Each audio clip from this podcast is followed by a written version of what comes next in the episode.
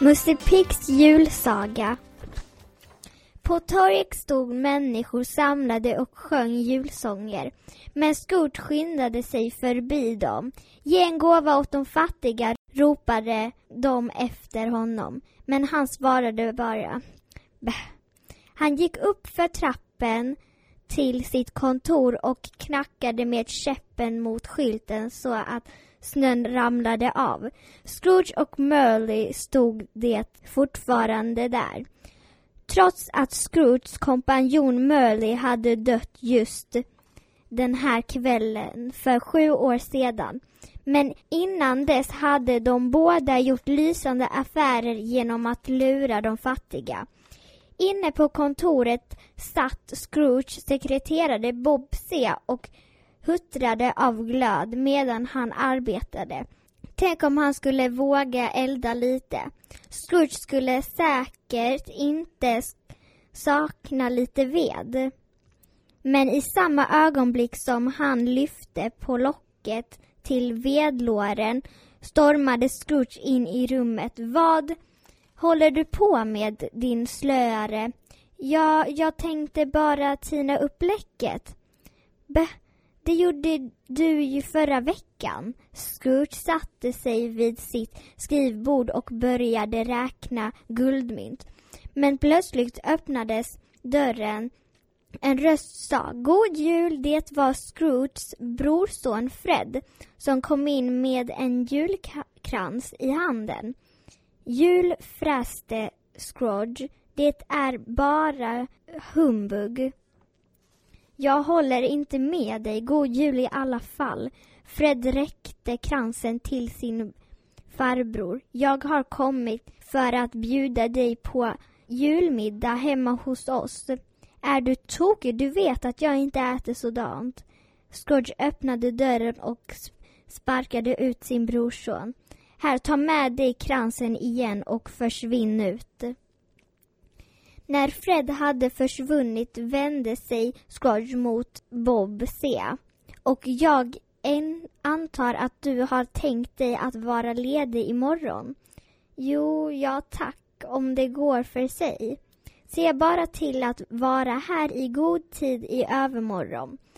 När han kommit hem den kvällen och satt ensam i sin fåtölj i mörkret hörde Scrooge plötsligt ljudet av rassla, rasslande kedjor. Det var spöket av hans kompanjon Jacob Merley som kommit för att hemsöka honom.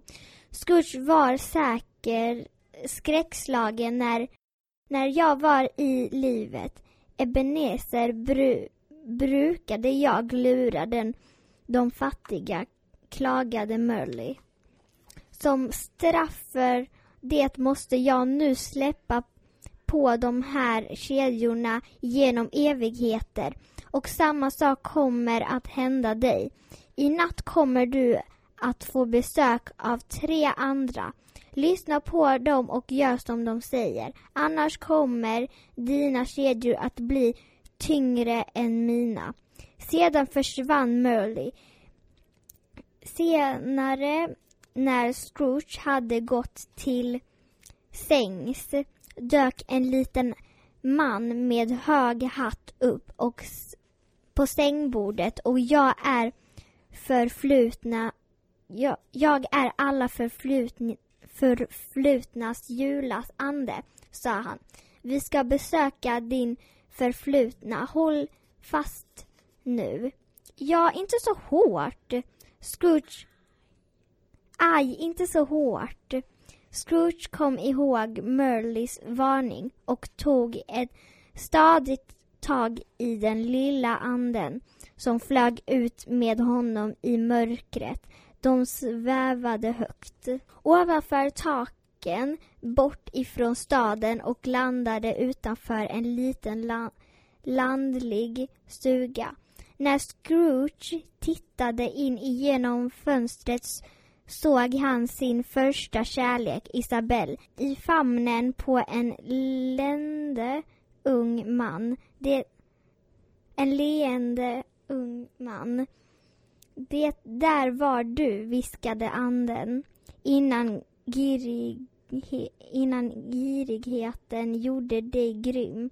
Så tog anden honom med till ett annat fönster och han fann sig titta in i sitt eget kontor. Där satt Isabelle och grät. Scrooge mindes att han tvingade henne att sälja stugan för att betala en skuld. Det var så han hade förlorat henne. Scrooge försvann och Scrooge, och Scrooge vaknade upp i sin säng. Han kände en tung hand på sin axel och en röst ovanför honom mumlade. Det är jag som är den nuvarande julens ande.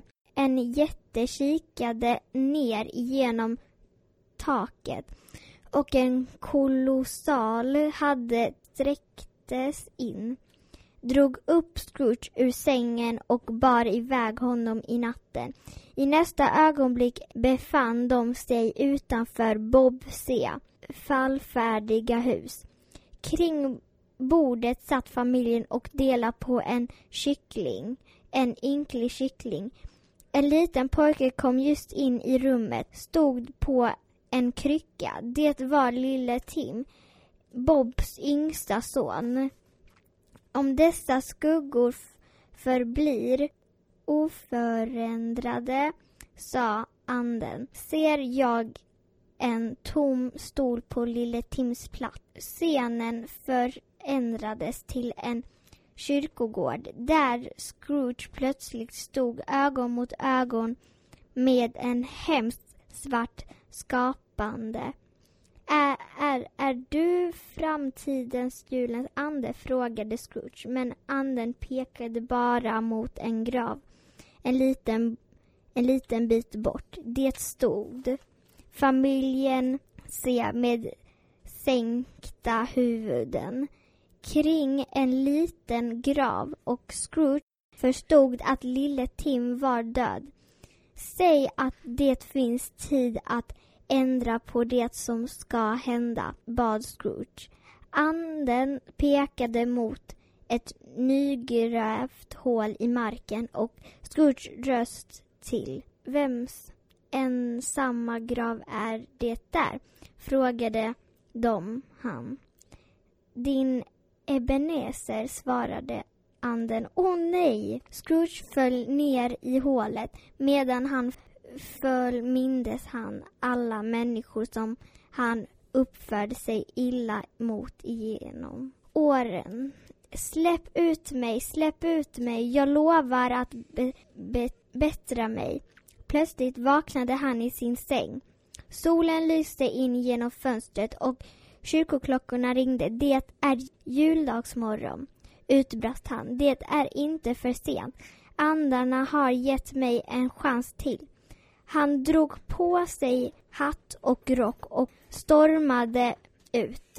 God jul ropade folk på gatorna åt varandra. God jul allihop ropade Scrooge och tryckte guldmynt i händerna på alla som samlade in pengar till de fattiga. När han skyndade förbi sin brorsons hus ropade han Hallå kära brorson! Jag ser verkligen fram emot att få komma och äta middag hos er. Bob C hörde en knackning på dörren och när han öppnade den stod Scrooge där med ilskna blick och en stor säck i handen. Här är lite mer arbete som ska göras, sa han bistert. Men men det är ju juldagsmorgon idag. I, det är juldagsmorgon idag, sa Bob. Scrooge slängde säcken på golvet och utföll massa av färgglada paket.